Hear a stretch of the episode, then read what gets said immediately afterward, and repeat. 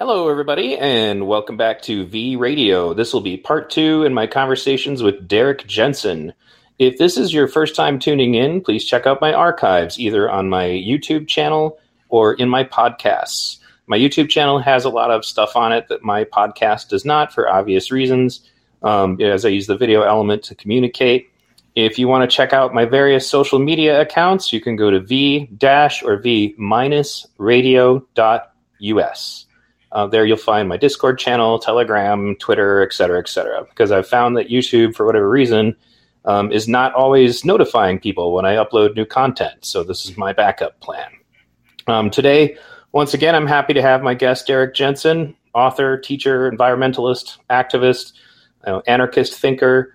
Um, in part one, we talked about Derrick's life experiences that led to him becoming an activist. And we had a lot of great discussions also just on some of the issues in the anarchist community and the leftist community.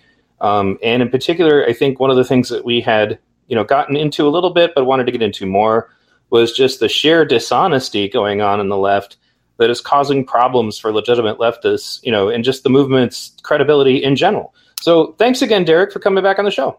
Oh, thanks for having me. Yeah, I mean, our last conversation was fantastic. I got a lot of great, like, um, you know, people were telling me that really enjoyed it. So if some people were sharing it, like, this is critical, you have to listen to this, like, it was life changing. So you know, I think that there's definitely an audience out there for people who are leaning on the left who feel that things are just like getting crazy. And I had another guest on last night who was a um, he goes by Nexus. He was a, a, resident at the Twin Oaks commune, um, which is probably one of the best functioning examples of like leftist style, like um, libertarian communism in our country. And he talked about um, a lot of the woke stuff has more or less taken over over there and how that's causing problems too. So, you know, um, the other thing is, I remember I mentioned this to you, and I actually got some actual statistics about it. But um, somebody did a study where they put together uh, the media trends during the time of the Occupy movement, and it just so happens that the media very abruptly stopped talking about Occupy, stopped talking about the big banks, stopped talking about classism, and then all of a sudden, what was trending instead was terms like um, uh, white privilege and you know anti-racism and critical race theory and you know just all the other isms, including all the LGBTQ stuff. And one of the things that they kind of capsulated it with was there was a moment when Hillary Clinton, during a rally, was trying to distance herself from you know Bernie Sanders and really was just trying to make the uh, the whole thing about you know identity politics. And she said Bernie Sanders wants to break up the big banks, but we could do that tomorrow, but what would that do about racism? What would it do about sexism? What would that do for the LGBTQ community? Like, just as in literally just to kind of turn the whole conversation in that direction. And as a result, um, Occupy took a huge hit and just kind of fell apart, not just from the outside as far as how the media was covering it, but as I mentioned in the last episode, um, we talked about just how these these isms seem to just be dividing and destroying these movements, and I think it, that it's on purpose. You know, so I also got to listen to you um, go on some uh, panels, you know, with other leftists who kind of feel that things are getting out of control. So I guess has there anything new that you've come across, you know, that really sticks out to you about this problem since the last time we spoke? Well, every day we see new lies thrown out. Um, uh, uh, there, there's one I was thinking about when I was thinking about doing this interview. There was, there was one that I saw last week that um, that, that led to sort of a little study, or not, not or a little story on on how I started to see that the left lies as much as the right does. Okay, so I think you and I are both going to just take for granted that the right lies. Oh yeah, yeah, yeah. Okay, absolutely. So we just we just accept that, and um, anyway, so a position I have long held that is in that is blasphemy among some people on the left is that I do not have a theoretical problem with the death penalty. And we don't need to discuss that. That's not the, the I'm going to make a point about lying in a second. Right. And I mean, I think that I have no problem with Ted Bundy getting killed. I have no problem with mm-hmm. there are certain things that one can do that can cause one to forfeit the right to live. And I have no problem disagreeing with somebody and having them disagree with me if they believe that the state should never kill anyone. That's that's that's a discussion we can have, and that's great. Of course, sure. that leads to wars. That leads to, you know, putting in carcinogenic factories. You know, there's direct versus indirect killing. Let's leave all those aside for a second, and I will finally get to the point, which is that was one of my openings maybe 25 years ago when into understanding that the left lies as much as the right does. And this is this is this goes back that I noticed that a lot of anti-death penalty people would play quick and loose with the facts and would say if somebody were let off if their death penalty was overturned because they because of a procedural error on the part of the police, they might be they might be counted as factually innocent. And I actually agree that if the police should not have been able to get a search warrant and they did, then that's a problem and the case should be overturned. I agree with that. I agree with what actually happened. But that doesn't mean the person's innocent. That means they were found not guilty on a on a procedural mistake or on prosecutorial misconduct or some other thing. Technicality. Well, techn- I, I, yes, I was thinking about that word, and I didn't want to use it because that's sort of the right wing pro death penalty word, ah, and fair, I, I want fair. I wanted to go with value neutral language in this. And um, and anyway, the thing that happened last week was there's a I don't remember the exact the exact wording of it, but there's a billboard in Ohio that just went up a week or two ago that says for every five people executed in Ohio, one man was found innocent. And that seems to be implying that one out of every five people executed in Ohio is was was actually not was factually not guilty. Is, isn't that the implication would take from that? Yeah, yeah. So, um, so nerd that I am, I spent the next several hours researching um, all the death penalty cases I could find in Ohio, and all the death penalty executions. And of all the people executed in Ohio that I found, which was not all of them, but it was a fairly large sample size. Again, not all of them. So there's certainly going to be some I didn't find. All but two were absolutely no doubters. You know, there's DNA all over the place. There's uh, they pled guilty. They led the they led the police to the bodies, et cetera, et cetera. And um, one of the ones who claimed innocence, not even his attorneys believed him because they pled not guilty by reason of insanity. So he's he's a schizophrenic who right. was saying I didn't do it, but everybody knows he did. And the other one who claimed innocence, these are only claimed innocence, not even were innocent. The other one who claimed innocence did claim it to the end, but he said, but there was no way he could explain how he got the dead person's blood on his clothes or the dead person's credit card in his pocket. So I would not call it a particularly. So my point is, it's just it, this is something that just came up last week. So I've been thinking about it some. It's just why do that? I, I don't.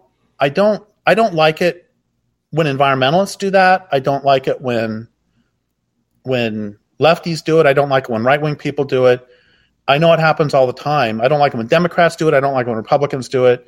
It's like let's let's approach this honestly and say, you know, this guy killed three people. He's really not a very nice human being, but I don't believe the state should ever kill anybody. And let's go on that level. Well, right. And I, I see similar mischaracterizations. You know, for example, when the Jacob Blake shooting happened, um, there were memes that were going around that literally said that he was breaking up a fight, that he was the one who called the police, and that he was relieved that they were there and was just trying to leave. Now, this is totally fa- factually, utterly incorrect. He was, the police were responding because his rape victim called them and she had a um, personal you know, protection order against him that he was violating. And that at the time, he was basically trying to leave with her car with her kids in it. Now, do I think that this means necessarily that we shoot him in the back eight times? No, that's not what I'm getting at. But that was a legitimately passed around constantly meme that utterly, completely was wrong And then they very strategically released the first video, which only shows him walking around in front of the car and trying to get in while the cops are commanding him to put down his weapon, which they also denied that he had, which it turned out that he did. Um, and they, you know, they're like, well, why didn't they try to tackle him? Why didn't they try to tase him? Why did they just go straight to their gun? And people let that narrative go, even though the second video that wasn't released until three weeks later showed that they did try to tase him. They did try to tackle him. They tried to do everything, um, you know, and he kept fighting them. He pulled a knife on them, and they didn't even shoot him for doing that. It was about uh, at the moment in question when he was getting into the car the woman was screaming that her kids were in the car and it looked like he was going to take off. So that's the truth of what happened. And none of that got brought into the parlance.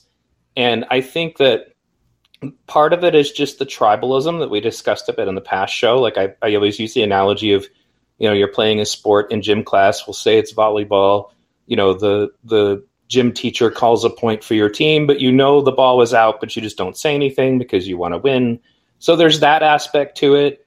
Um, in my own studies of it, I've also kind of noticed that there's an awful lot of people making an awful lot of money in this situation.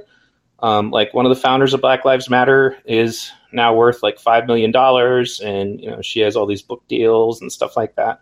And again, I want to be clear. Obviously, this is the term I usually use to be safe. All deaths matter, and everybody would like the number of people shot to go down as close to zero as possible. But when we blatantly lie about things like this, it becomes very difficult to have a credible conversation with the other side. You know, and there are plenty of other examples of things just like that that have happened. And it's like, say, for example, Donald Trump. I didn't vote for Trump. I wouldn't ask anybody to vote for Trump. You know, but during January 6th, I actually listened to him giving his address before all the crap happened. And he did say, point blank, to peacefully and patriotically let our voices be heard, insinuating he was hoping that they would go over and like protest outside of the Senate. He never said that he wanted them to go break into the building or any of that. But that's not the characterization of what took place. And we are only talking obsessively about the January 6th riot in a frame almost as if it was literally the only riot that even took place in the last five years as if we weren't burning and just you know attacking federal buildings and attacking people all through the summer of 2020 you know they it's and if you bring that up then they just you know they, they get very angry with you. And it's like look we can have a legitimate conversation about what's wrong with donald trump. We could have a legitimate conversation about what's wrong with police brutality. You know i mean you could go down the list. You don't have to lie. And when you do you don't actually help us you make it worse you know we lose credibility well, three things. One is we can also have a discussion about when it is or is not appropriate to burn down a building. Sure. Um, I, I, think that uh, you know, to take an easy example, let's say you are a member of the resistance against the Nazis in World War II, and there is a munitions factory, and you have the capacity to burn it down good on you. I mean, that's so so so we can make a moral case in some cases, and there are other cases where, you know, I mean, obviously, to take just an extreme example on the other side, it's not okay under any circumstances to burn down a house with seven children inside. You know, it's, right. So so it's like there are. This is part of the problem that I see with all of this. And I want to get to another point in a second. But Go part ahead. of the problem I see with all of this is that there's there's a lot of black and white thinking where the right says basically if the right does something, it's okay, and they will excuse it. And if the left does something, it's terrible. And the left says if the left does something, it's great. And if the right does it, it's terrible. And they can do the exact same things. Oh, absolutely. And this, I want to get to more of that in a second, but I'll, there's there's a different point I want to make. Did I talk last time about claims to virtue? I don't I don't know. Go ahead and elaborate a little bit, and I'll stop you if you did.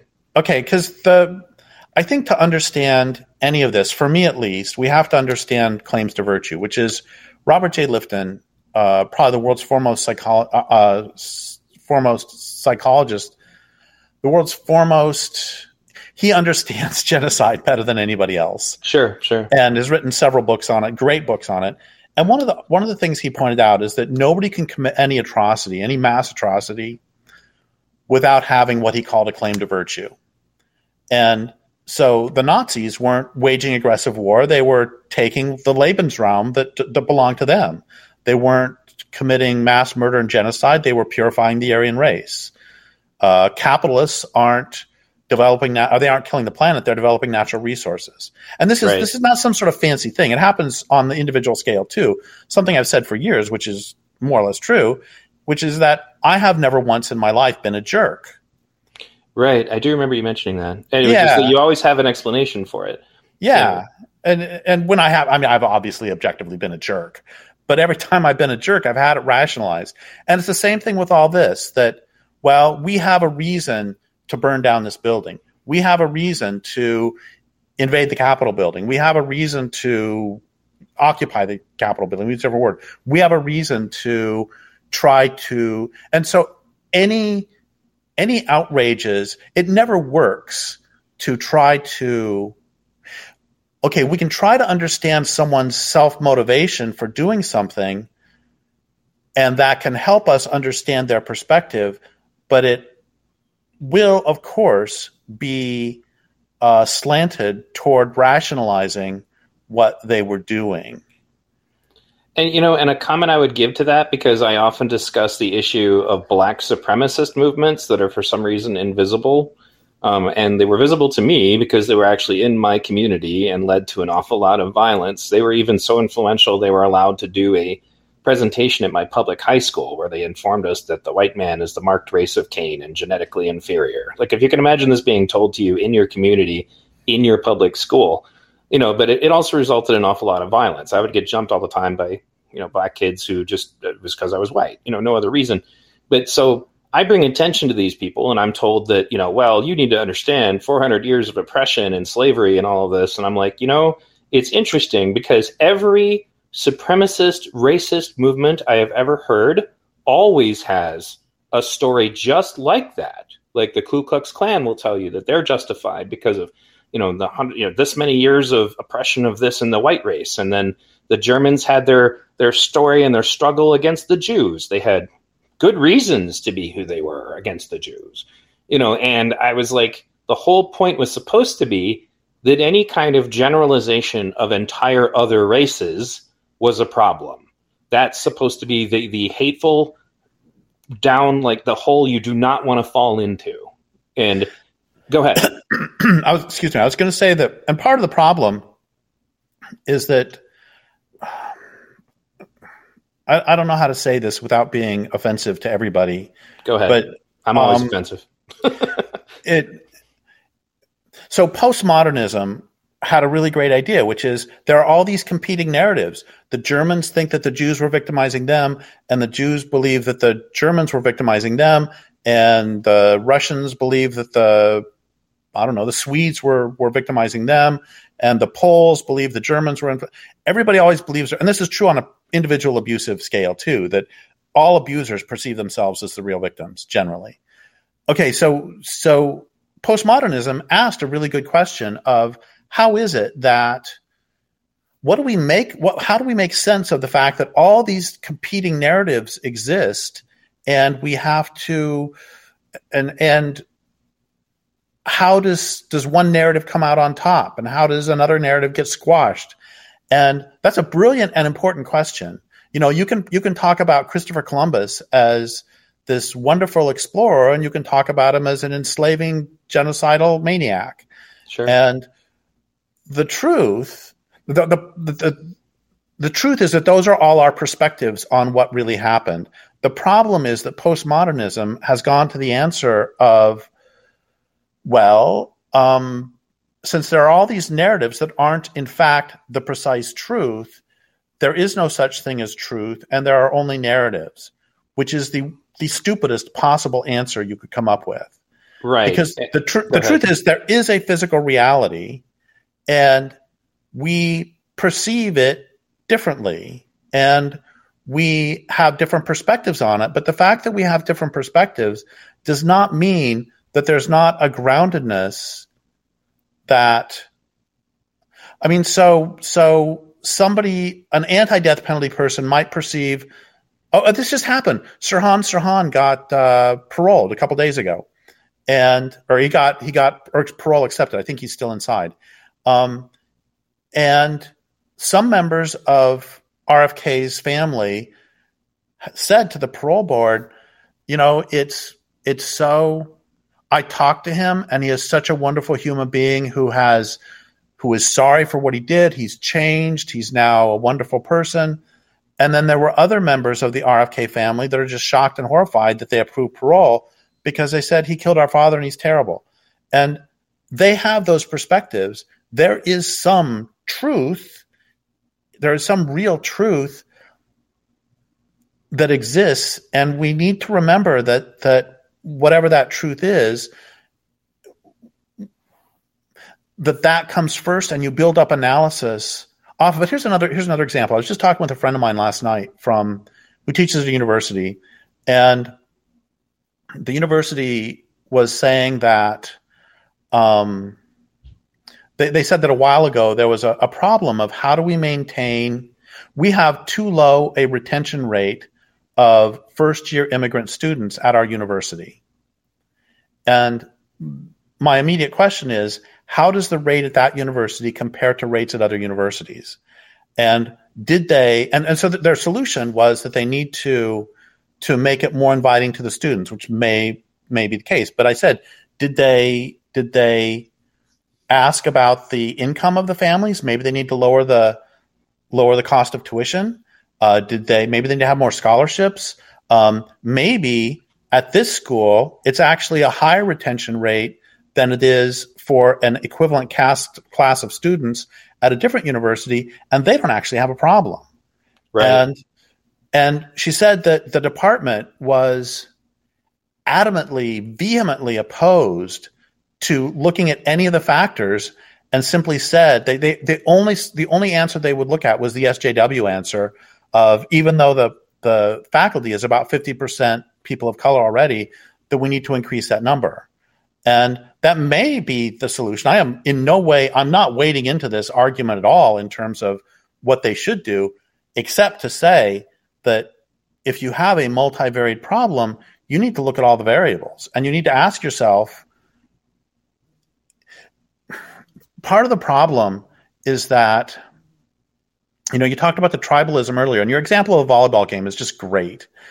And in addition, um, like, okay, so I know some people who have attempted to run for various offices in the Democratic Party, and they have not toed the Democratic Party line in every way, and they have been met with resistance at every step with people saying them explicitly if you don't agree with everything the Democrats say, why are you even bothering? And why are you here? Right. And it's like I can't attempt to change it from inside. I can't agree with part of it and then disagree with position. I can't agree with positions one through six and disagree with positions seven through nine.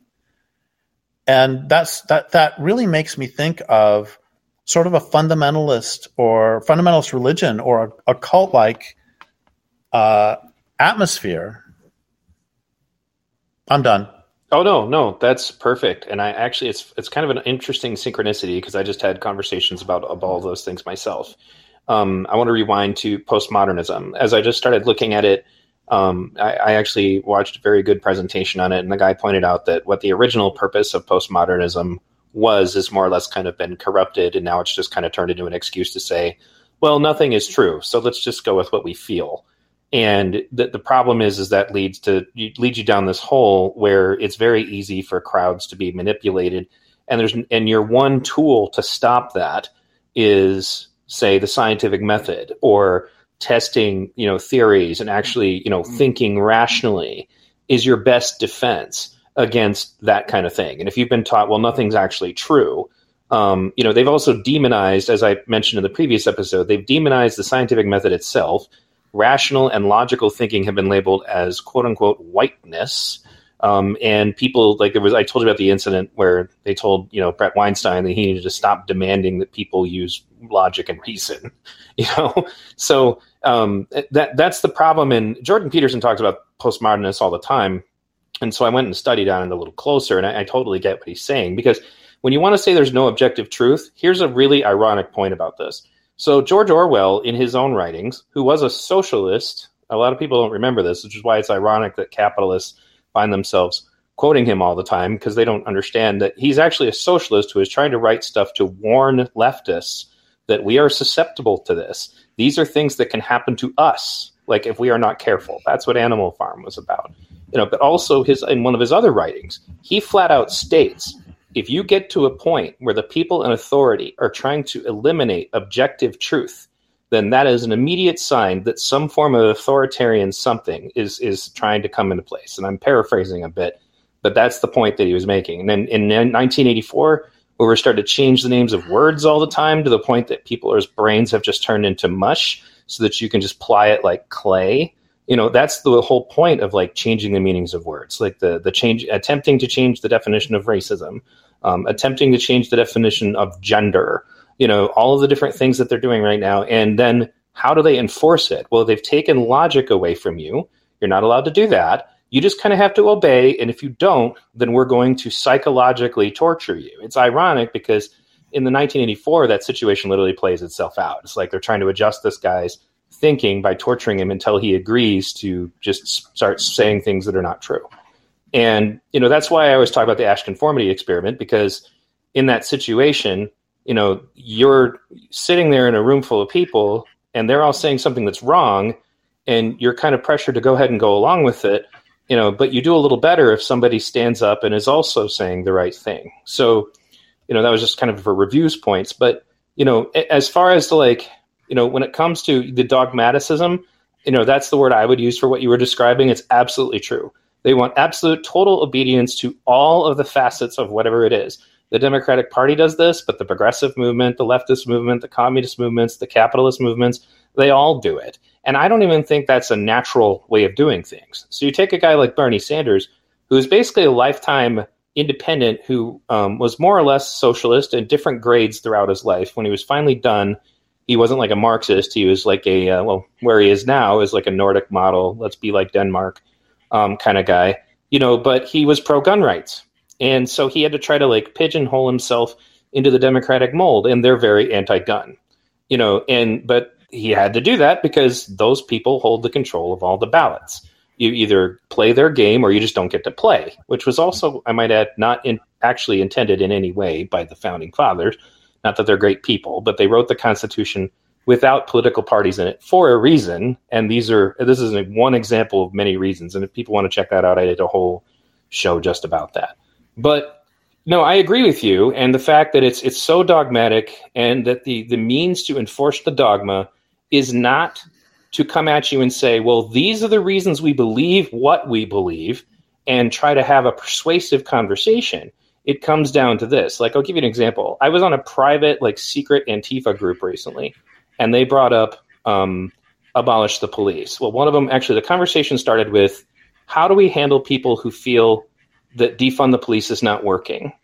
And then somebody said, well, we don't need to defund them. We need to abolish them. So all I did was ask a couple of polite questions. I said, what are you going to replace it with? And they said, well, our uh, collective will get together and, you know, we will, you know, mutually have like safety organizations and all this stuff. You know, basically the typical answers, you know, and when I said, so what are you going to do when the cartel shows up? And they're like, well, we'll defend ourselves. Do you think us Antifa militants are just going to step down? And the funny thing is, is that um, they started immediately asking the admins to ban me within seconds, just for asking point, you know, direct questions that I think are important questions you should ask if you're going to say something like abolish the police. We talked about that in the last show too. But I, I, I wonder, I wonder if those uh, anarchist militias, by the way, if they might. I don't know. Might not be a bad idea for them to wear some sort of uniform so that uh, people can know who the safety militias are and they might want to be armed in case the cartel people are really scary. And I don't know, they could call themselves the police. I mean, I mean the, the, the thing that a lot of people, sorry, go, I'll, I'll, either say something now or later. Which would you prefer? Well, let me just finish this one quick point. Yeah, yeah, great. Go ahead. Was very ironically, the last thing I said that got me banned was that what got the anarcho communists that were the most successful in history, the ones in Spain, killed was because of their inability to organize themselves to fight off, ironically, the fascists, because Hitler and authoritarian communists, Stalin, worked together to slaughter the revolutionaries in Spain. And the historians, including George Orwell, who was there, will tell you that the reason they failed to defend themselves is because of this kind of non hierarchical structure to their self defense. And ironically, the recent things that just happened with Antifa getting their butts kicked in Portland and LA were both situations like that. They're now bickering on Twitter about, well, you didn't follow anarchist principles, you know, and they came organized and they beat the crap out of Antifa. But anyway, go ahead. Well, this this all ties into a really important point, which is that did we talk last time about um, Mumford's uh, Mega Machine? Maybe. Go ahead and mention it again. Okay, so it, it I think the most important invention of Western society in terms of it conquering the planet, which I don't think is a good thing, um, sure. is is not the screw, is not gunpowder, is not. Of course, the West didn't invent gunpowder, but anyway, it's not the screw. It's not um, metallurgy. I think the most important invention, and I'm following Mumford on this, is the Mega Machine, which is what he called the um, his name for the military style, top down, bureaucratic organization. And humans, I think, are fundamentally contentious. I don't think we're evil. I think we're contentious. We we pick at each other. We we snap at each other. We get mad, and then we get over being mad, and then we get even madder, and then we say we don't like you anymore. And and so it's extraordinary to be able to get a thousand people, or ten thousand people, or a million people to get along well enough to build pyramids or run an army and invade a country or to sell Coca-Cola. It doesn't actually matter. That's one of the beauties of the mega machine is you can use it for anything you want. You can have it, you can make a mega machine that transports uh, timber. You can make a mega machine that transports Jews to death camps. The, the machine is a, is a tool and it's humans in interchangeable parts. And the problem, and I think this is the biggest problem in the world, is that literally, is that once some group develops the mega machine, they have a competitive advantage over other groups and they can conquer them. And organized, there's a great line by, oh God, I can't remember his name. Um, I've cited it in two different books. In one book, I said that the line is basically um, the West won the world by its capacity to to inflict organized violence. People in the West often forget this. People elsewhere never do. And in one book, I focused on the word violence because the world has been conquered by force. And in another book, I focused on the word organized because because there have been a lot of people who have fought back against um, the the expansion of the mega machine, but for the most part, they have done it not in as organized. The the militaries have not been as effective as the Western military. And the, the, the thing that, that brings all this up is I'm just making the point that this is a a fundamental flaw in a lot of anarchist thinking that that the the the larger um, technologies that we use require certain social structures.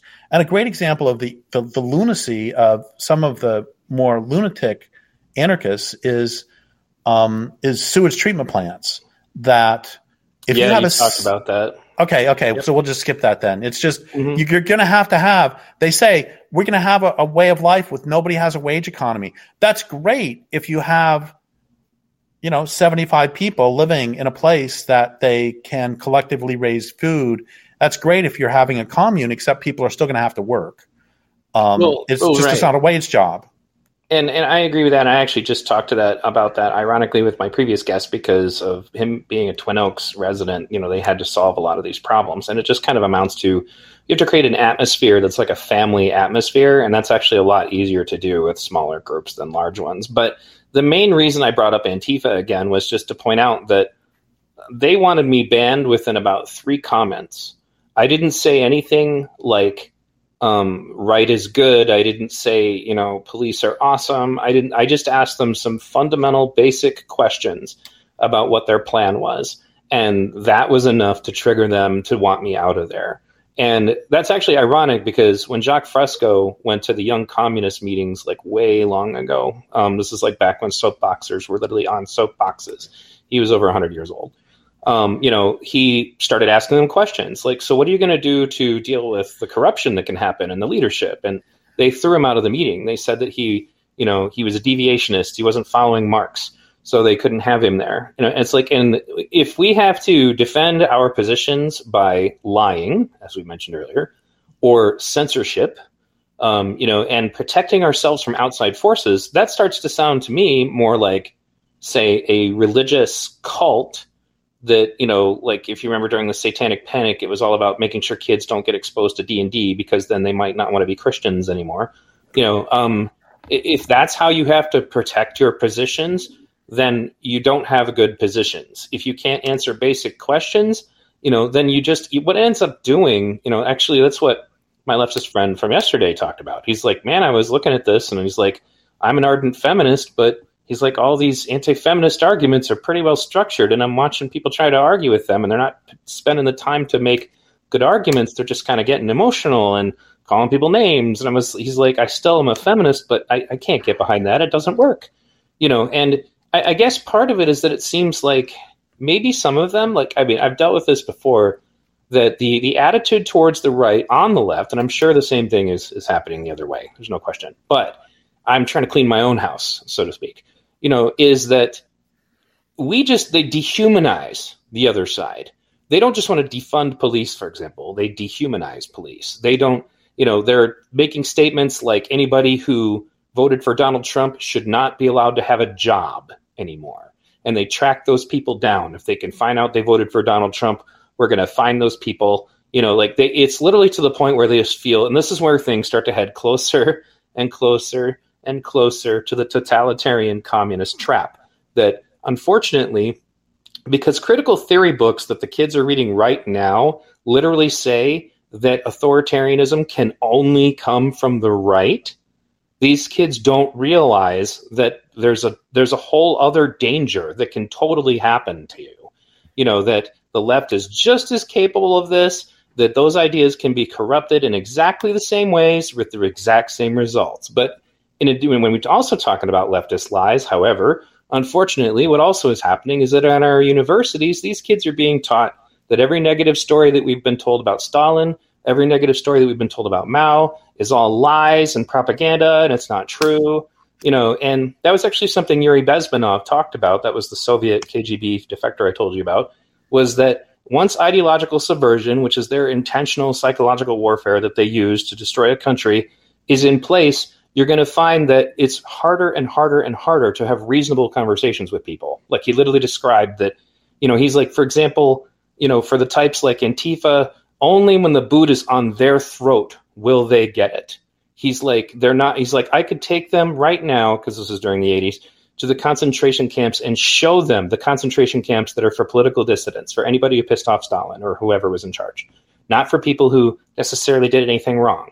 You know, they won't believe it. He's like, only when they come for them. And then what happens is that now that they have no use for you, because like totalitarian authoritarians certainly have nothing, you know, have no use for Antifa past their point of usefulness. That's where the useful idiot concept comes from.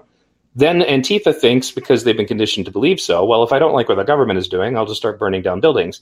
The difference is, is that in an authoritarian commu- um, situation, they're going to shoot you. You're just going to die. You know, like, you know, Tiananmen Square is an example of what happens if you try to do that against a totalitarian state. And that's what worries me is that we're lying about this. We're, we're creating a scenario where people are being encouraged to be dogmatic and not to think anymore. We can't even have reasonable conversations about the things we disagree with. This has two major other other major conflicts is it drives people away from us.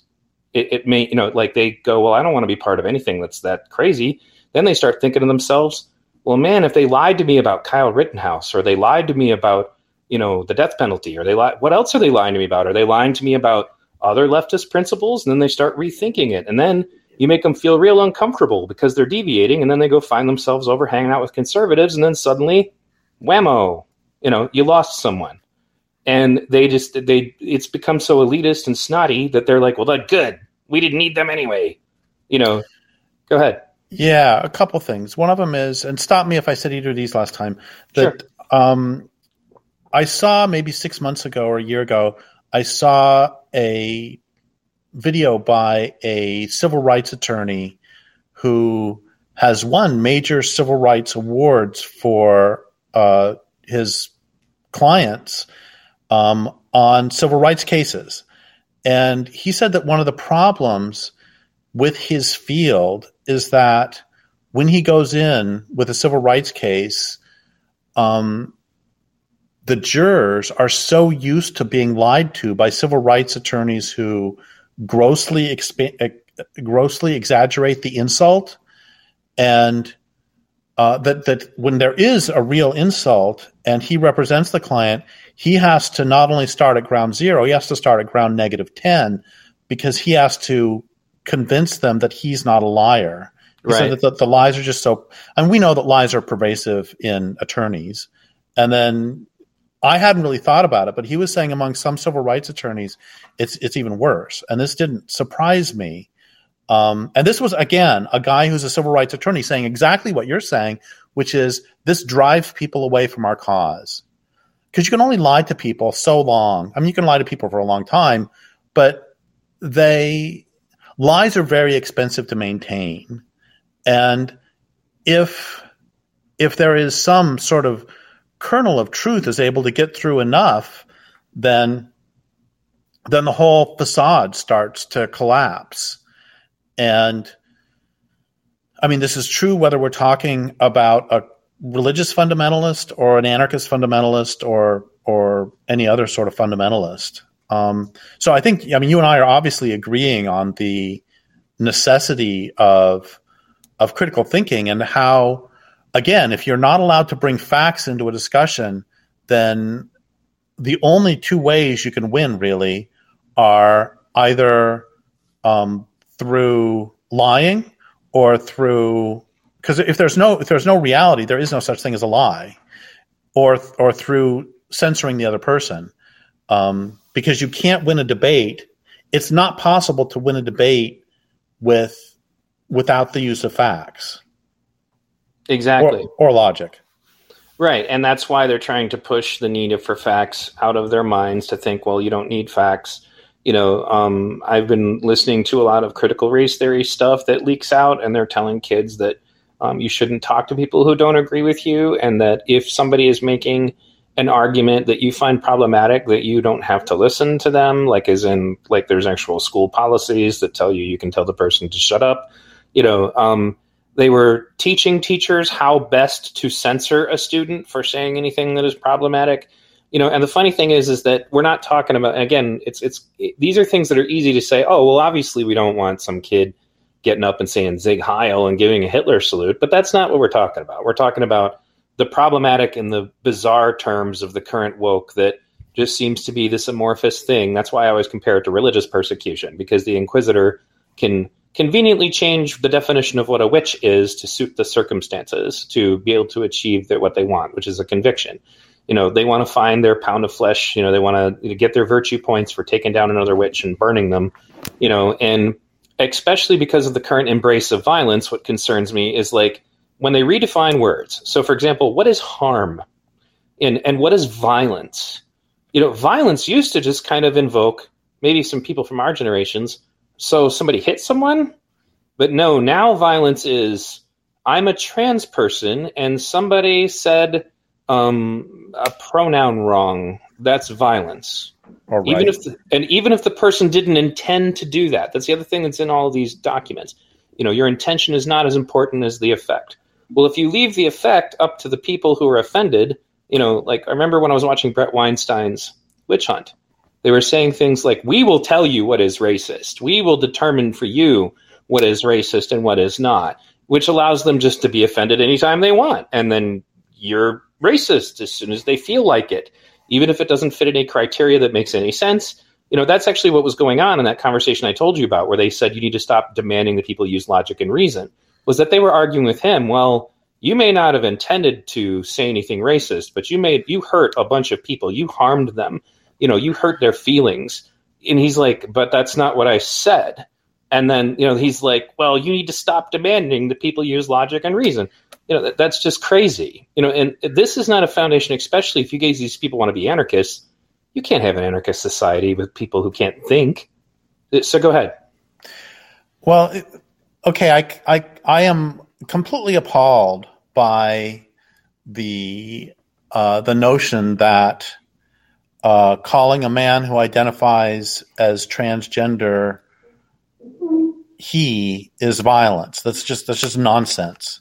Right. And I want to throw out a counterexample here and try to find us, try for us both to find, to, I don't know, model facts and critical thinking for a second. I don't know.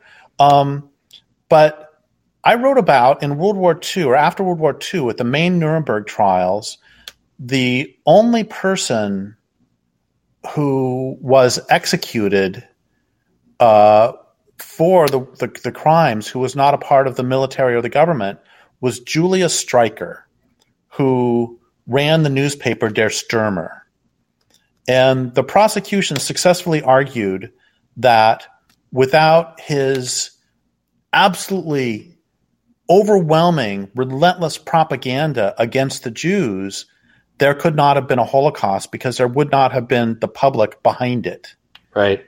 And I don't believe, I'm going to try to be careful. I don't believe that I disagree with that assessment. And so in that case, and Stürmer hanged, I'm, I'm sorry, Streicher hanged.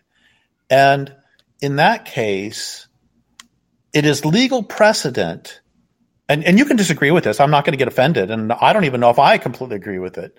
But in this case, they agreed the harm done by his writing was so extreme and so necessary to the Holocaust that he deserved to be hanged. So in this case, and whether he deserved to be hanged or not is not the point. The point is that he was punished for nothing but words. And so, I can so, I can see where so, maybe punished, but I don't know if that I would execute him for that. That's a good point. So let's let's but let's go to the more basic question of it, they were arguing essentially that his words were necessary to the violence, and that's the exact same argument that the SJWs make, even though I find their argument absurd. Right.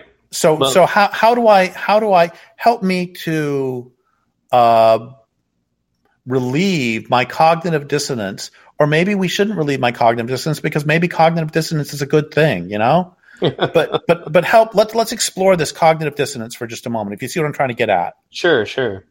Um, i think that the the problem is is that it seems as though there are things that they really want to be true um, and then they get into that i think that's one of the biggest problems with this whole issue is that Scientists, for example, are supposed to divorce themselves from emotion so that they can clearly think about what's in front of them. Now, I don't mean ethics. They don't just, you know, you're not supposed to, you know, you don't be a Nazi scientist.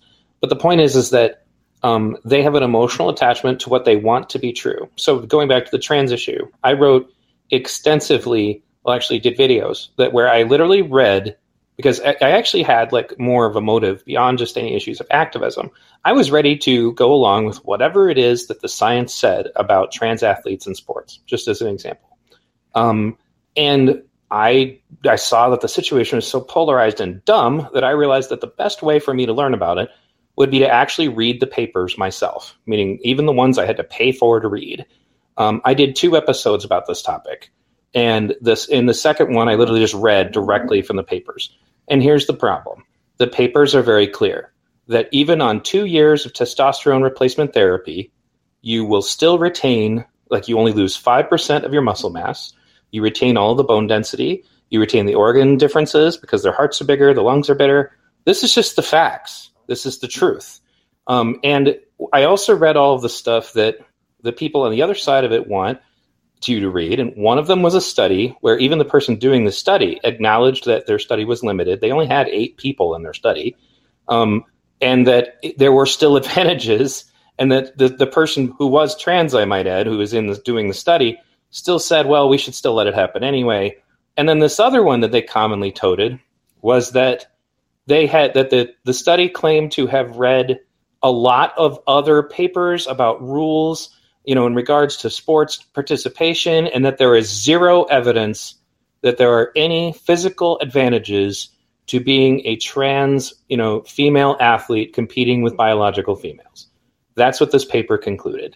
And then I read the other ones, you know, and the ones that were done where they literally had like I think it was about 350 people in the Air Force, you know, and they compared all of their participation and their, you know, basically just what happens so far as like, you know, how many of certain exercises they can complete. And those are the ones who came to the real conclusions. Only a 5% reduction in muscle mass. The difference between males and females in muscle mass is sometimes as much as 30 to 40% in different areas of your body. So 5% loss is like next to nothing. You know, it doesn't change your really anything. Um, you know, and so in order to get around this issue, First of all, you will notice they lie constantly and say that the science is on their side. And the fact is, I read it. It's not. Um, you know, and secondly, if you dare bring up the fact that the science is not on their side, then you are transphobic, evil, bad, you know, whatever. Um, and more than that, this is also in the entire time I've been a journalist since 2008, the only time I have ever been doxxed and had my life threatened was because of this video that I did, where I make it plain I don't hate trans people. I'm not afraid of them. You know, I've had trans roommates. It's not. It's not like that. This is the. This was solely for the point of the physical realities of the situation, and so their answer to it is to just shame, attack, threaten, or get what we did at the Wi Spa. You know, which was which they're still doing stuff like that. You know, in fact, ironically, also along the lines of lies on the left, they stabbed someone in the chest. A guy from Antifa did. And so they tried to spin this to say that the guy in question was like trying to kill him with a skateboard. The problem is, is there are like six different angles of video on that, and it's very clear that that's not true. And I did a video showing that, and I also did a video pointing out in that same video that Antifa hits people over the head with skateboards brutally all the time. So it was just silly. But anyway, it, there is a need for them to twist reality to fit their narratives, to fit their emotional desires. And the response to you bringing that up is is not in, in any way rational. It's it's persecutive. It's it's violent in, in many cases. I mean, and and Antifa, like we talked about this last time, the Wi Spa. On July 3rd, there's video of them just walking up and beating up soccer moms.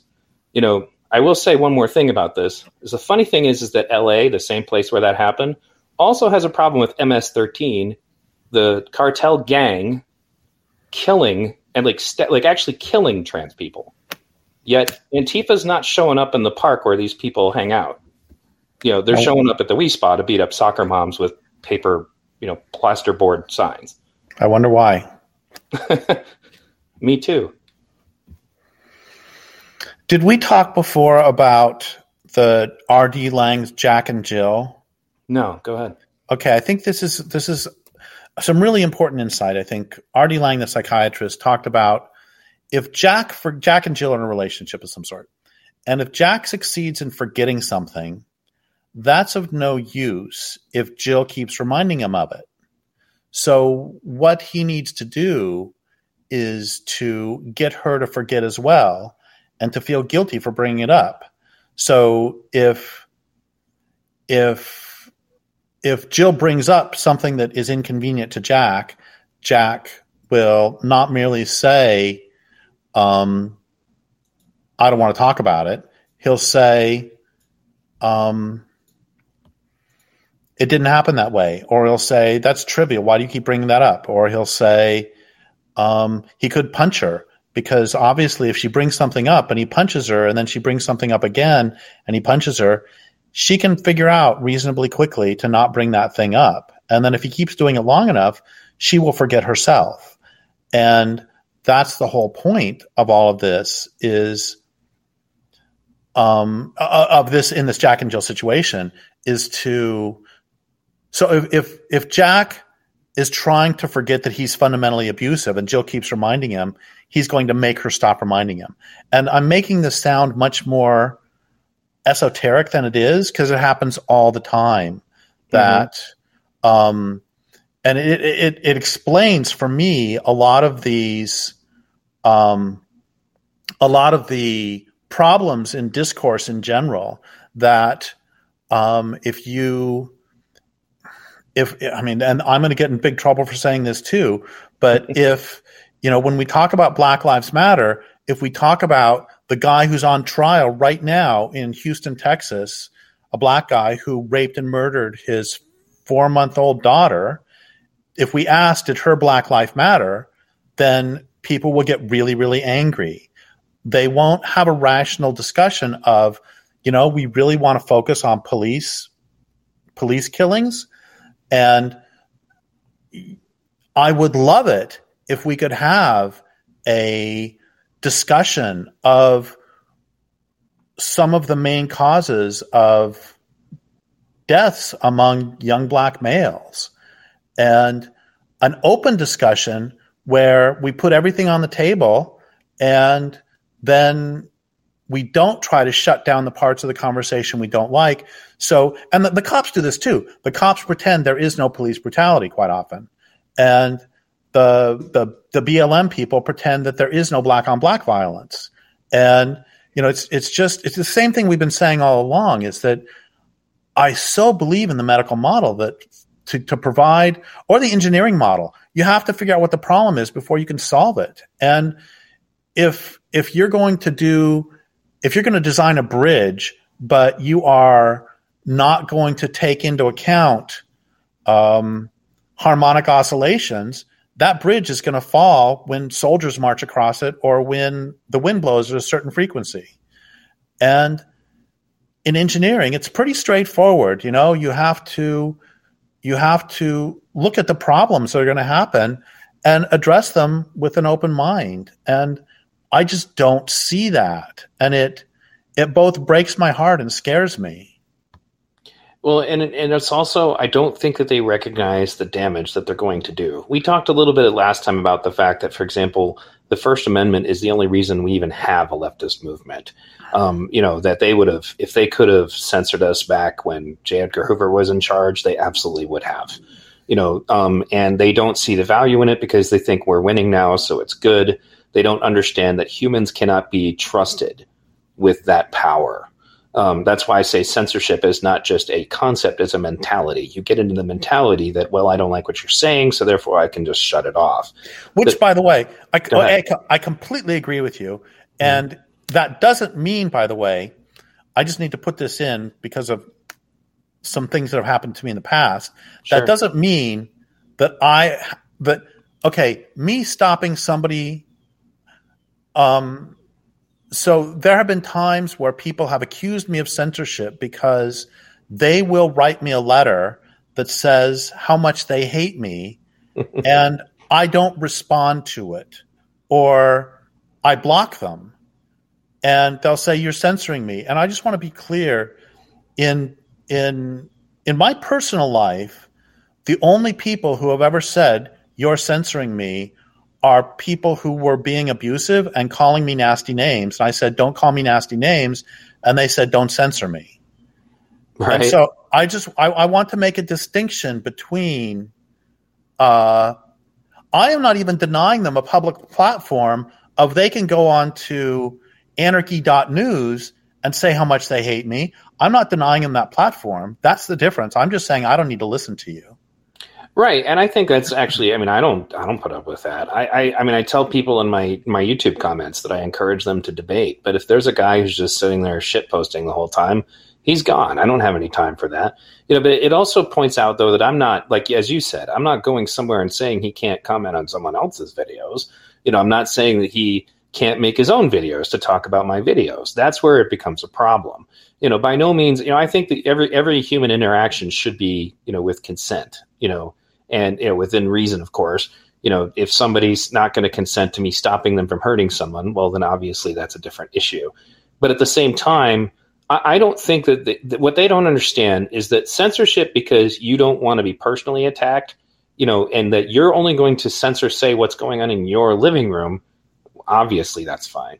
It's when I think that's part of the problem is that they've kind of come to believe that it's harmful. They even use these words it's harmful for you to speak from a different political perspective in my presence. it's violence even. Like i just talked to a teacher. His name is paul rossi and he was a whistleblower on the the crazy over the top critical race theory stuff that was going on in his high school in new york. And you know they said that he did harm to children just because he asked questions about the curriculum.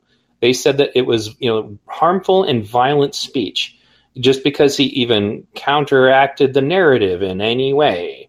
Um, and that's where it becomes an issue. And that's ironically why when I did my bit about the censorship, I you know I used a picture of Nazis burning books, you know, because ironically, Nazis were burning an awful lot of communist books. They didn't care for you know leftists either, um, you know, um, and it was censoring social media in the name of you know uh, safety and protecting people from dangerous ideas, you know, and that's kind of what I mean. Antifa, for example, in their own ideology, they openly say that they have the right and, more importantly, the duty to physically attack people who have not physically attacked them over their ideology because they believe that that is self defense. You know, the funny thing is, is that they are trying to cover up for that as much as they can, but it, it's anybody who's been around them, especially when I was at Occupy, knows that that's what they say because they're very open about it when there's no cameras rolling. It's in Mark Bray's book, the Anti-Fascist Handbook. He's just very subtle about how he explains it. But they believe that attacking people because you're just trying to prevent the possibility that fascism, fascism might take hold. So, you know, you have the right to attack somebody just for talking about it. Um, and the problem is, is that you can't justify, you can't trust these kids, especially when they start getting power mad, which is what happened, ironically, to Antifa in LA because now they're going to rallies that it doesn't even make any sense just to attack people. So oh my the- god, I thought it was so funny the anti-maskers versus yep. Antifa yep. because Antifa is fighting people, and I'm I'm not getting into the mask question at all. That's not the point here. The sure. point is that and that anarchists or so, so-called anarchists were attacking people who were opposing a government mandate. Right. Yeah, I, I don't. I, and, whether you, whether or not you agree that the, the people should or should not wear masks, it's like, dude, where are your libertarian principles? Where are your anti-government principles? I don't, it doesn't make any sense to me. And that's actually the protest where they finally stabbed somebody, and he had to be taken away and is still in critical condition because they pierced the edge of his heart. So they were willing to kill someone over this issue of that, which it just doesn't and the thing about the Wi Spa, like, I mean, okay, if if there was like actual violence going on, that would be different. You know, like say MS-13, you know, killing and stabbing people in LA. Well, nobody's going to do anything about that. You know, but that's not what's going on at the Wi Spa.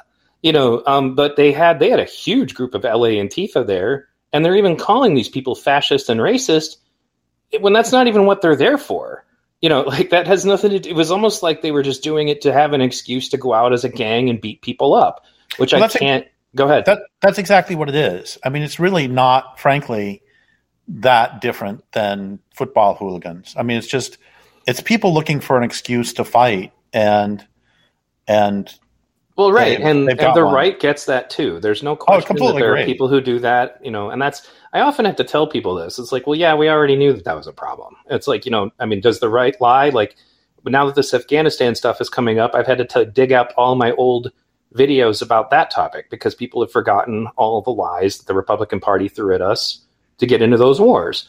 You know, especially guys like George Bush. I'm like, just shut up. I was like, you, you, you, of all the people who should not be talking, it's you. Shut up, you know, about George Bush and his involvement with getting over there in the first place. You know, but um, it, it, there's no question about that. They lie, and you know, and they have people who do that too. I, I think what was it? Somebody said, I can't remember what, who, who the thinker was. It was that movements like this come, sometimes give people permission to do what they already wanted to do, yep. which is they want to go punch people, they want to go hit people you know, um, and and this this gives them the justification. It's like John Cleese did a a bit once called John Cleese versus extremism, and he just listed off, you know, people talk about extremism and all the negatives. They never talk about the positives. It makes you feel good. You can just justify being a complete shithead to people and say it's just because these people are such terrible persons, you know. And I'm paraphrasing, but he he nails it. And the funny thing is, he's like, and it gives you enemies you know, if you would prefer the right, then you have these enemies, and he lists them off. And if you prefer the left, these are your enemies. And of course, both of them had moderates as their enemies because anybody who's not as crazy as them is also their enemy. You know, which is why you get people saying, you know, liberals get the bullet too. Um, you know, that shows up at you know certain protests and rallies. The the point is is that you know what, when it comes back to the lying, all of this stuff hurts our credibility. And I also I've I've seen studies that supposedly if you lie a lot, it actually does damage to your brain. Um, I, I, I, unfortunately don't have the exact name of the study on me right now, but somebody shared it with me because of my ex-wife. Um, that people who get into the habit of lying and lying and lying and lying, that it actually eventually rewires your brain in such a way that it makes it difficult, um, you know, for you to perceive reality yourself. You know, you start to believe your own BS. And I've seen that because I know a girl who's like probably the most habitual chronic liar I've ever met. And she raised two children. And when you talk to her children, they'll tell you the most fantastical, obviously incorrect stuff all the time. You know, so it's it's something that, you know, can be taught to people and they get conditioned to it. You know, and unfortunately, it unravels society. And maybe, you know, some of the anarchists are thinking that that's what the way they want because they all want, eh, you know, society to finally fall. But that's not the kind of situation that you want to try to convince everybody, okay, now that society has fallen, let's all be peaceful. We don't need the state. We don't need police. You know, we can all just behave like brothers, you know, comrades or whatever you want to call them, and everything will be fine. You know, now we've gotten rid of the evil state, the state was the reason for all these problems you had.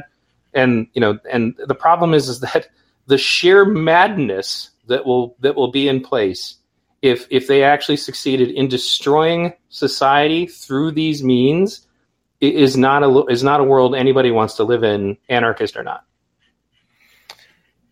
Um yeah what was the what was the um antagonist in the first mad max movie? What was his name?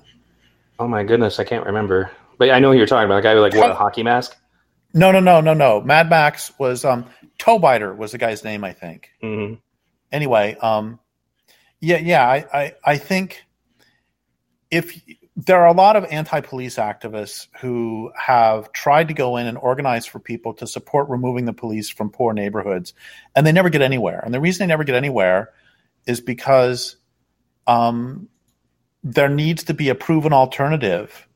Um, because, as you've said, with the the gangs in LA, that um, a lot of times the police are not even the most well armed or well organized group in the area. Right, you mentioned that too. I remember yeah. that. It's a very so, good point.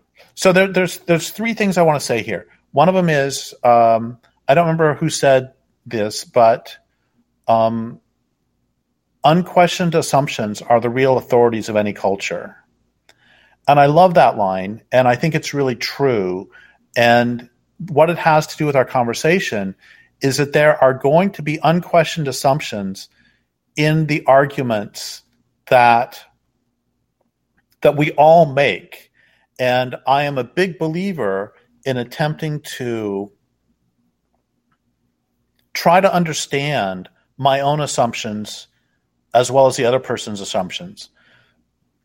Because it makes discourse a lot cleaner and more compelling but if the unquestioned assumption is that it, are the unquestioned assumptions of critical race theory, let's like what are the assumptions, and then let's examine each of those assumptions one at a time and see if we agree or disagree. And I believe this with every with every movement, with the environmental movement, with the climate change movement. Always, always, always ask what are the assumptions here. And the second thing is, um, another person said it takes someone ten years to change their minds. And he said that because he was very pro, he was very anti abortion. And then 10 years later, without any discernible transition, he found himself being in the opposite position. Right. And the point the point is not the issue. The point is that for me, it doesn't usually take 10 years, but it can take two to six years for me to change my mind. So somebody, this happens to all the time. Somebody will say something to me I'll say, man, I really disagree with you on that. I just, I, I, that makes no sense to me. And then about a year later, I go up to that same person. I say, hey, I had this great idea. And then I repeat back to them what they told me a year ago. And then they laugh because they said, Derrick, I, I told you that. But the point is, that's, I think, one of the reasons that we end up often in the moment lying, telling people to shut up is because two things. One is we don't know our unquestioned assumptions and we can't construct the arguments well enough in the moment.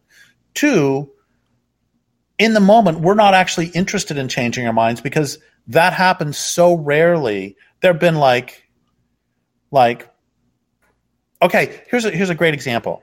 But when I was a teenager, I I routinely, like like almost everybody else I knew, used the F word slur for gay people, right? And used it just willy nilly. It was just a generalized insult. You know, somebody misses a basket, that's what you call them in basketball. And then I learned, I got, I was maybe, I don't know, 17, 18, something like that, when I got a lesson. Many of my friends were gay. I, I was I was not homophobic. It's just I used that word. And one day I was teaching a friend of mine to drive who happened to be gay, and he ran my car into a post. And I said, "Oh, you." And I said the word. And he said, "Yes, I am." And what does that have to do with me running your car into a post? Right.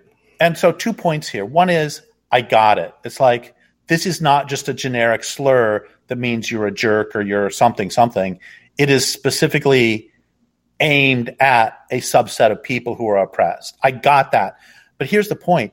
It took me about a year to stop using the word after that because right. I had to metabolize it. And I'm I'm not and now everybody's going to cancel me for yet another reason because for God's sake in 1978 Derrick said the F word.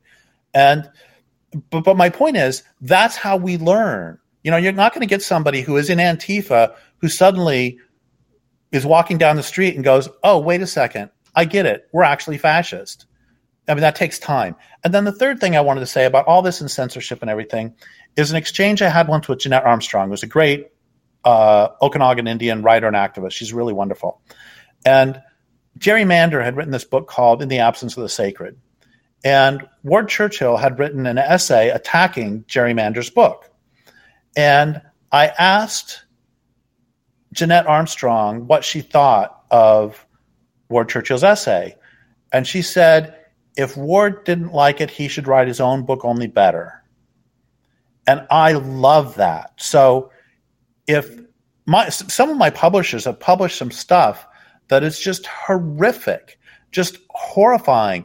I have never once suggested to my publishers, you need to not publish that crap. What I have attempted to do is to write better books.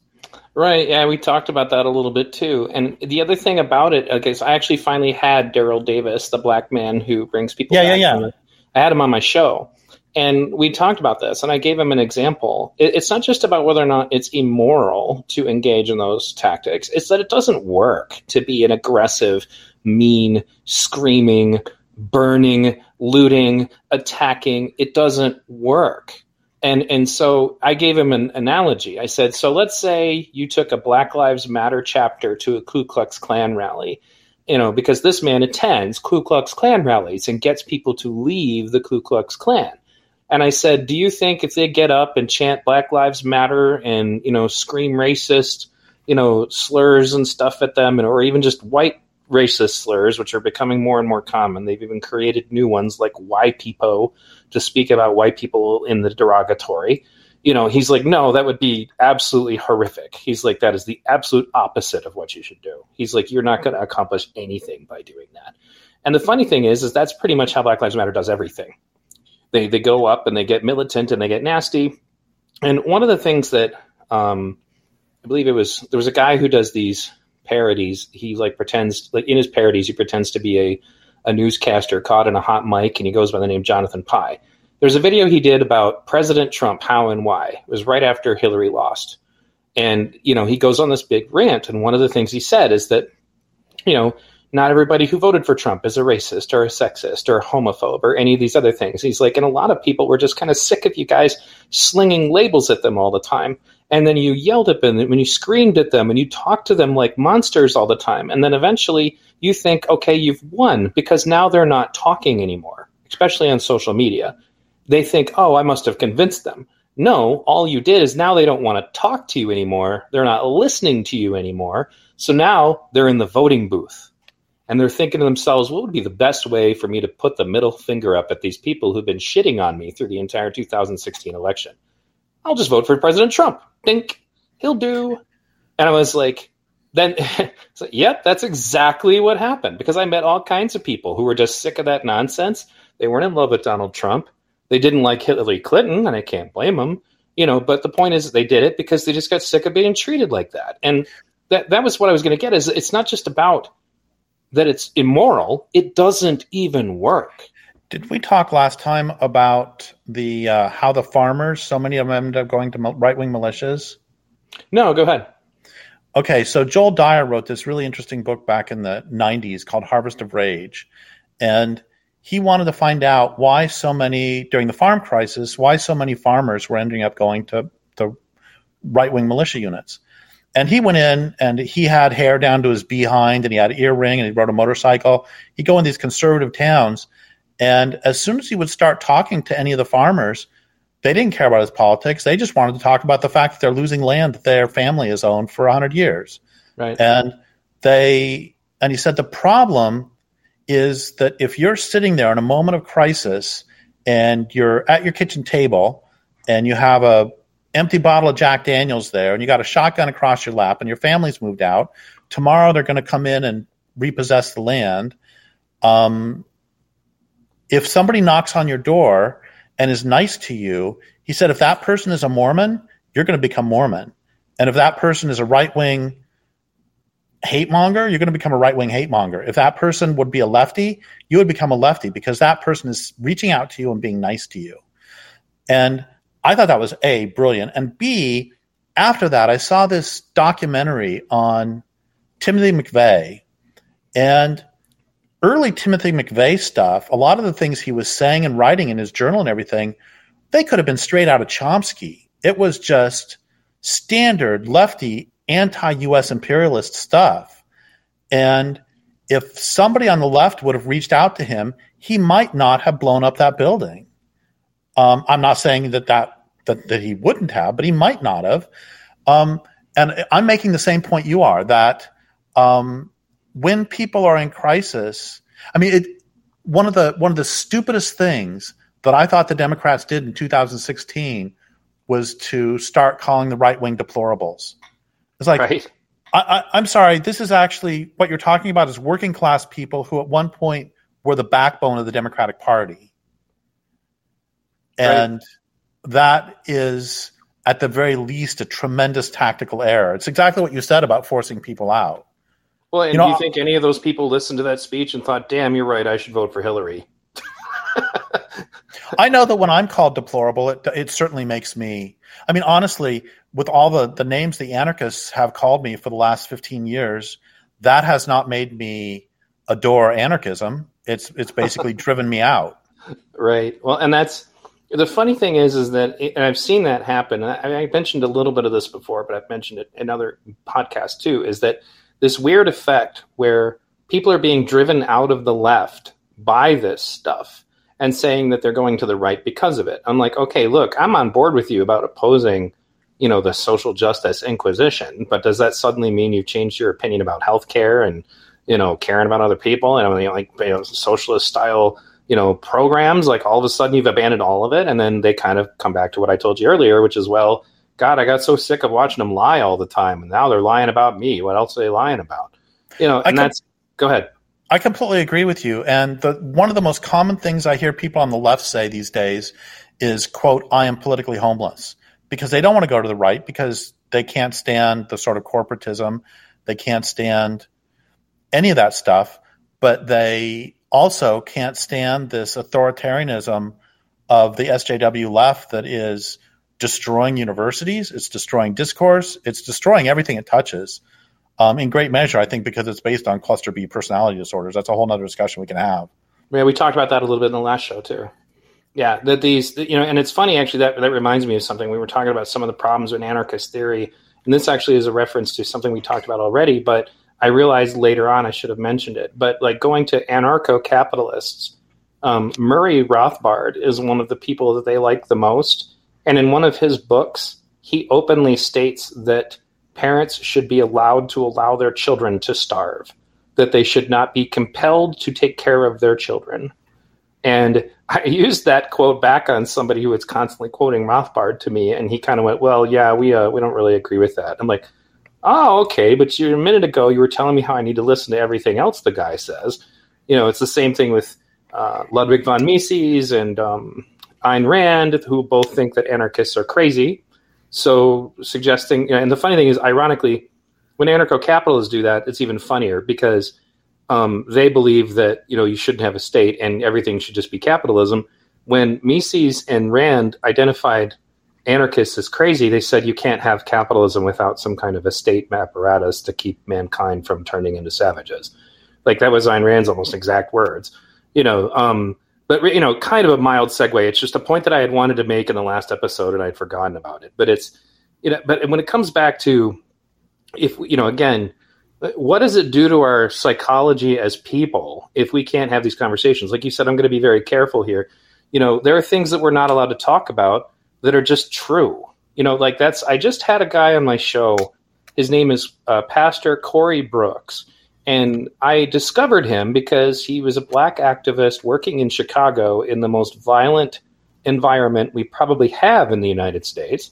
And, you know, his approach to things is so different, you know, and, and organizations like his struggle to get any kind of funding. And what kind of stuff is he doing? He's introducing teenagers to tradesmen so that they can become, you know, apprentices and have real structured jobs. You know he's addressing trying to get them out of the gang cultures. You know and i and when i shared with him you know my observations that i'm told are inaccurate solely because i am white he's like no everything you just said is true.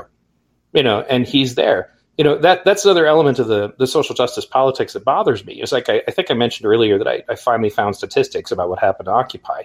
One of the other things that they included was that there was something else that caused the division in occupy which was what they called the progressive stack where people who could essentially stack up you know as many oppressed statuses to themselves as possible were going to get more speaking time and that straight white males were kind of expected just to sit there and shut up and not say anything and i'm not saying that we shouldn't be trying to make sure that everybody has speaking time i absolutely do think we should but we were getting to a point in occupy detroit in particular where the validity of your argument was being weighed on the color of your skin, of your gender, of your sexual identity, of whatever. So my argument is invalid solely because you are more oppressed than I am. You know, and that's how you end up in conversations like um, white people are now not allowed to talk to black people about how to protest, as if somehow black people innately know how to protest better, and as if innately white people do not you know, um, as and that's the relevant factor. And the reason that this is a problem, you know, and I kind of broke this down actually recently in, in my second episode about the definition of racism, was that this is all a um, uh, what do they call it? It's a it's a fallacy of um, guilt by association. You know that the whole structure of, of the way that whole thing works is guilt by association.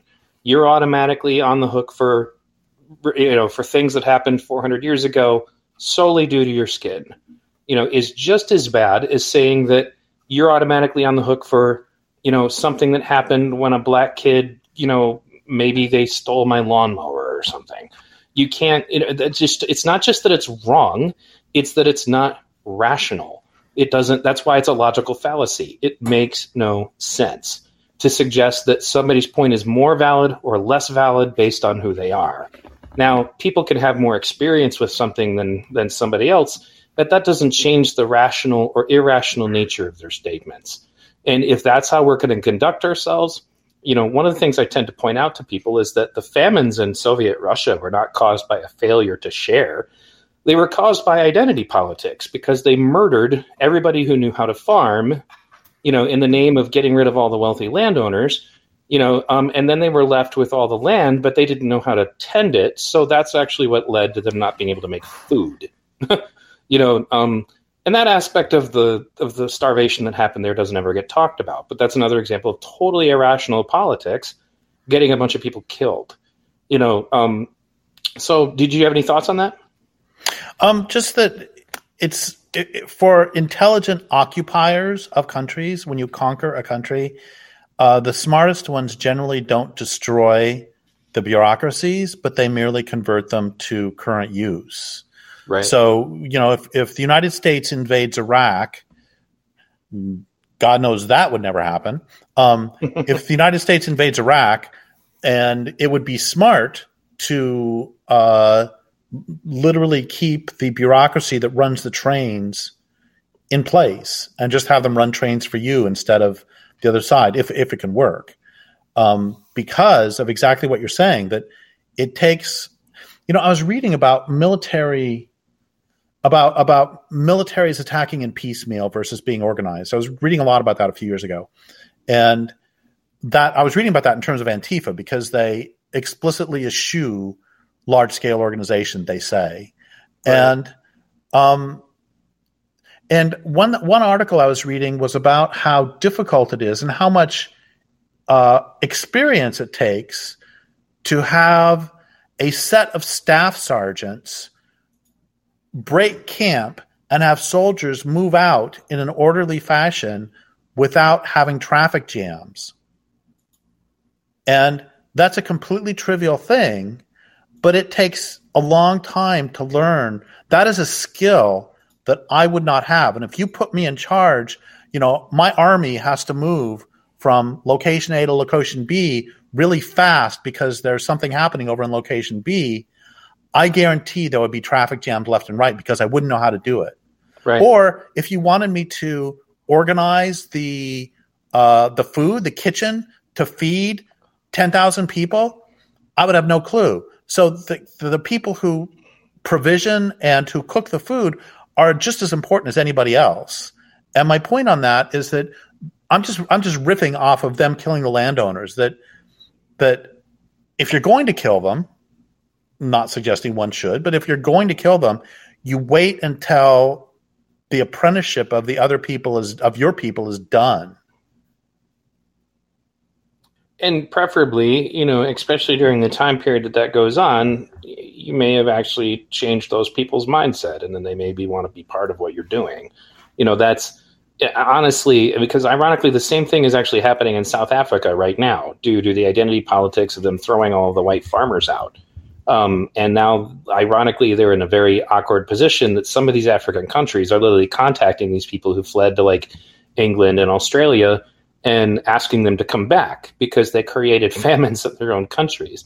And, and the main reason I brought that up was just to point out that it was identity politics that got people people killed in the Soviet Union.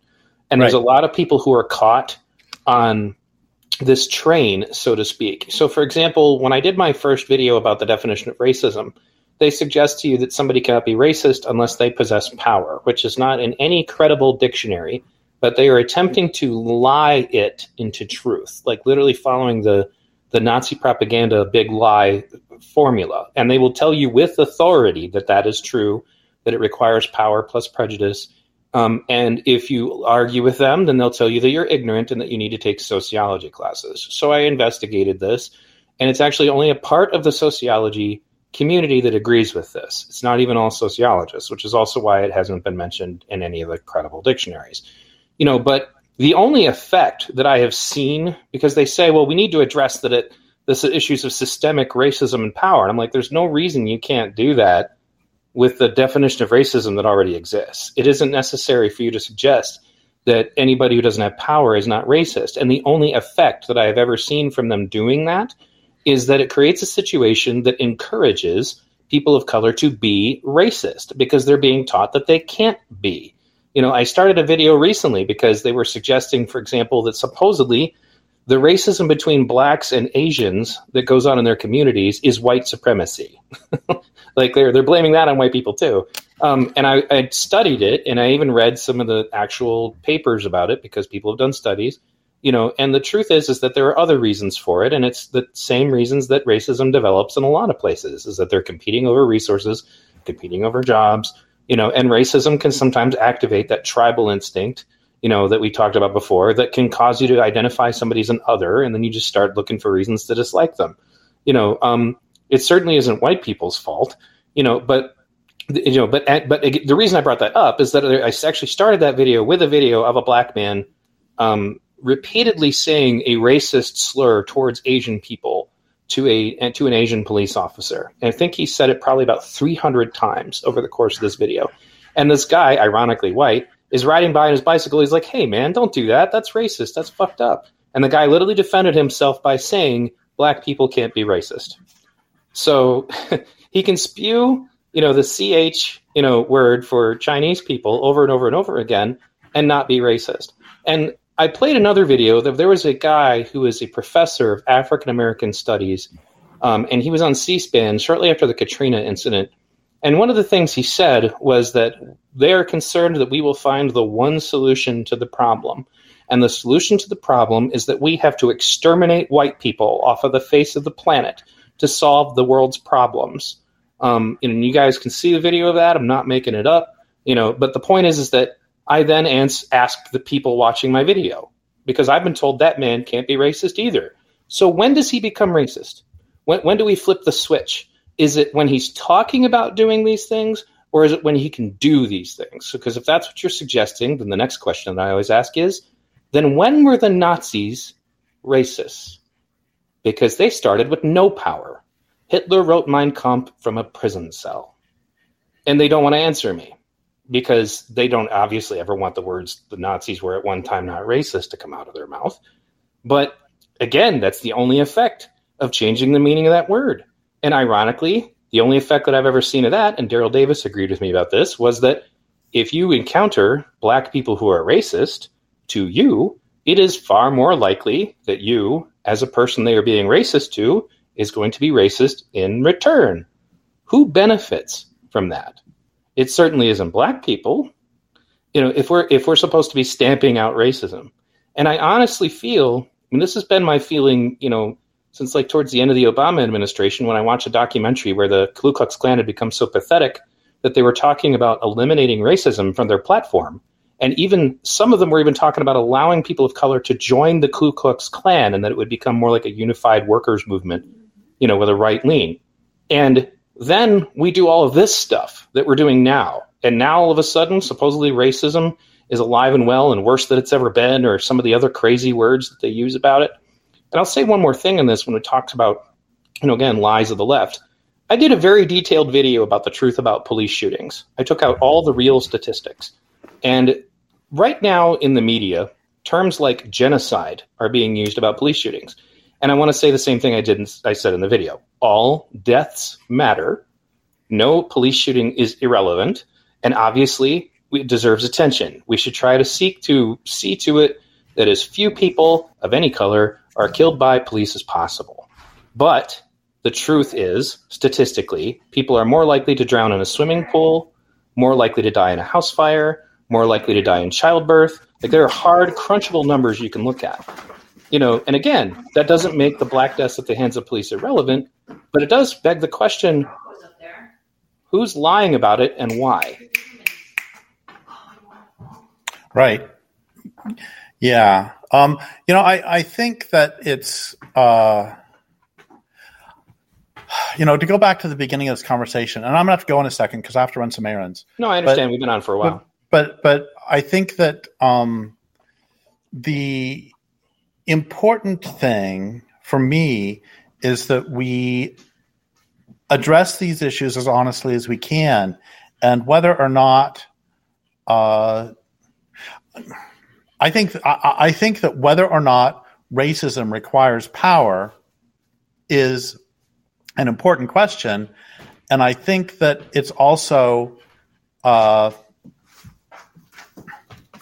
it's also not not the point here because the real point of all of this is that you should and you just defended your position using using uh, using facts using anecdotes using logic.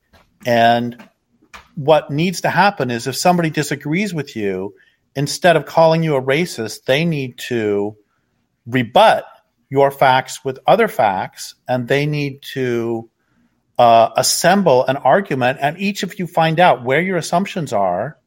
And so my point is, I think that that it's really important that you said all that in terms of modeling the sort of discourse that needs to happen if the left is to survive.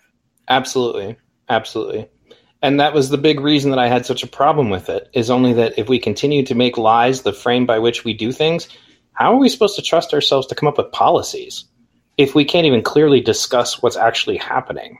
If we are inclined to lie or to exaggerate, you know, do you want anybody who's lying and exaggerating to say to make policies about your water? You know, well, you've already seen what that looks like, right? Well, they do. They do. Pollution. yeah. So thank you. I know that you got to go. Um, I hope that you know we can have another conversation sometimes. I think this went really well. Yeah, that'd be great. And um, thank you everybody for tuning into V Radio. If this is your first time checking us out, again go to v hyphen or minus radio.us where you will find all the various ways that you can catch this podcast and my YouTube channel. Thanks again for tuning in.